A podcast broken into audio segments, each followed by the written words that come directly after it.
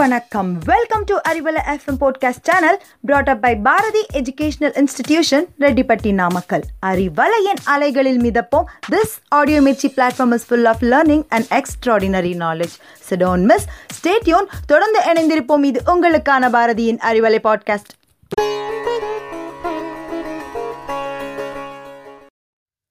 அன்பான உள்ளங்களுக்கு அழகான காலை வணக்கம்.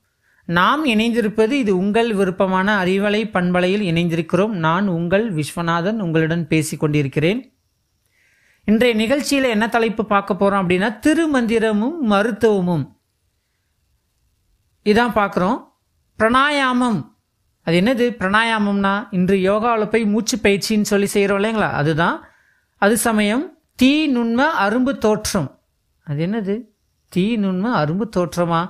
ஆம். இன்று உலகை ஆட்டி படைக்கும் கொடிய கொரோனா பற்றியும்னா இன்றைய நிகழ்ச்சியில் பார்க்குறோம் வாங்க நிகழ்ச்சி உள்ளுக்கு போகலாம் நம்ம தமிழனிடம் மருத்துவ அறிவியல் அப்படிங்கிறது நேற்று இன்னைக்கெலாம் வந்தது கிடையாது. நம்ம தமிழ் மக்கள்கிட்ட மூதாதிலிருந்து தொன்று தொட்டே வந்த தொன்மையான கலை. இது சங்க காலத்துக்கு முன்பிருந்தே வளர்ந்த அற்புத கலை.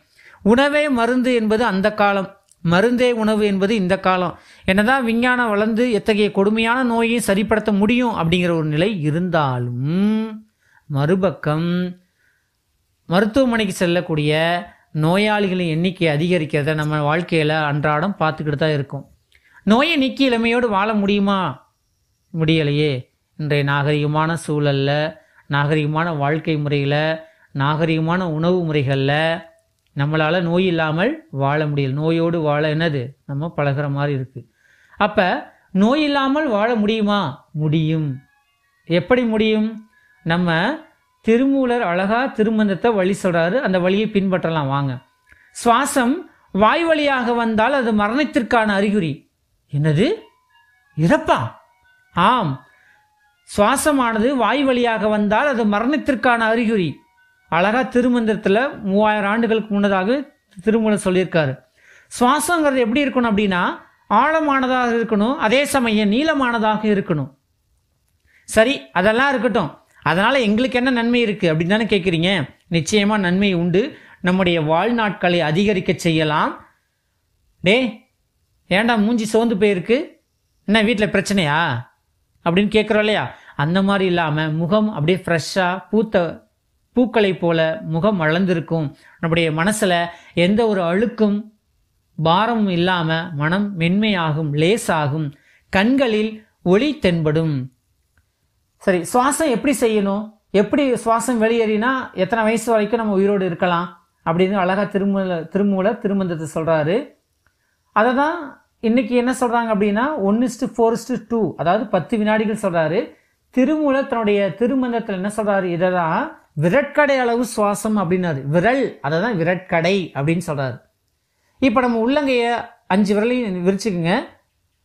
பெருவிரலில் உள்ளங்கையை நோக்கி மலக்கிக்குங்க. மடக்குன்னு ஒட்டி மீதி நான்கு விரல் இருக்குது இல்லையா? அப்போ நம்ம மூக்குக்கு முன்னதாக அந்த நாலு விரலையும் கொண்டு போய் வச்சு இப்படி அழகாக மூச்சை இழுத்து விடுங்க. இப்படி செய்யும்போது ஆறு விரல் அளவு சுவாசம் வெளியே வந்துச்சு அப்படின்னா கிட்டத்தட்ட எண்பது வயசு வரைக்கும் வாழலாம். இதே ஏழு விரட்கடை அளவு சுவாசம் நமக்கு வெளியே போணுச்சு அப்படின்னா அறுபத்தி ரெண்டு வயசு வரைக்கும் வாழலாம். எட்டாக இருந்துச்சுன்னா ஐம்பது வயசு வரைக்கும் வாழலாம். இதே ஒன்பது அளவு சுவாசம் வெளியே போணுச்சு அப்படின்னா முப்பது வயசு வரைக்கும் வாழலாம். பத்து விரல் அளவு சுவாசம் வெளியே போணுச்சு அப்படின்னா இருபத்தெட்டு வயசு வரை வாழலாம். இங்கே தான் கவனிக்கணும். பதினஞ்சு தான் போகுது சுவாசம் அப்படின்னா இருபத்தி ஐந்து ஆண்டுகள் மட்டுமே வாழ முடியும். சரி விஞ்ஞான விண்ணை முட்டி அதற்கு மேலும் கூட வளரலாம். ஆனால் ஒருபோதும் எதற்கு ஈடாகாது அப்படின்னா சித்தர்களின் ஞானத்திற்கு ஈடாகாது. தொடர்ந்து இணைந்திருப்போம். இது உங்கள் விருப்பமான அறிவலை பண்பலையில் நாம் இணைந்திருக்கிறோம். ஐயோ அம்மா பேரை கேட்டாலே சும்மா அதிருது. என்னது? கொரோனா? இன்று உலகையே அதிர ஆட்டி படைக்கும் கொடிய கொரோனா பற்றி உங்களோடு. என்னது? கொரோனாவா? அது இப்போ வந்த நோயாச்சே. அதற்கும் திருமூலருக்கும் என்ன சம்பந்தம்? அப்படின்னு நீங்கள் நினைக்கலாம். நிச்சயமாக தொடர்பு இருக்கிறது நண்பர்களே. உலக நாடுகள் எங்கும் பரவி வரக்கூடிய கொரோனா சீனாவில் கொரோனா வைரஸ் பதப்படுத்தப்பட்ட மாமிசத்தை உண்டதாலேயே ஏற்பட்டதாக பல்வேறு ஊடகங்கள் நமக்கு தெரிவிக்கின்றன. இருந்தாலும் இதற்கெல்லாம் ஒரு முக்கிய காரணம். என்ன அப்படின்னு அலசி ஆராய்ஞ்சோன்னா மாமிச உணவு என்பது மறுக்க முடியாத உண்மை.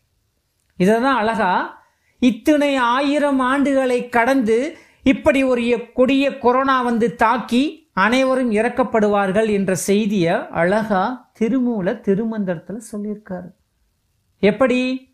பொல்லா புலாலை நுகரும் புலையரை எல்லாரும் காண யமன்றன் தூதுவர் செல்லாக பற்றிய தீவாய் நரகத்தில் மல்லாக்கத் தள்ளி மறித்து வைப்பாரே.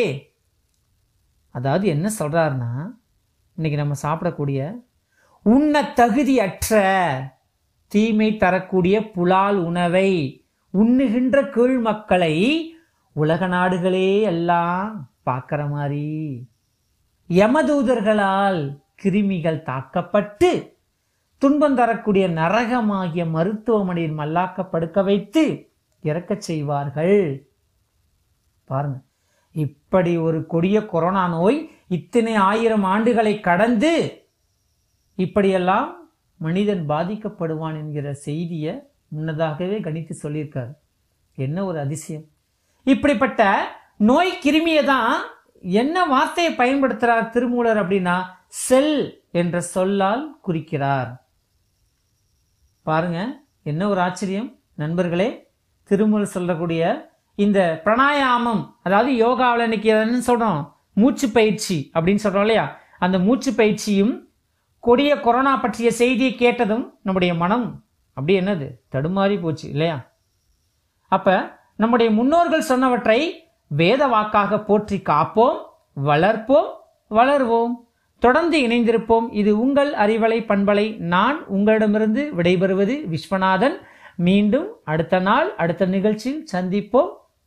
நன்றி.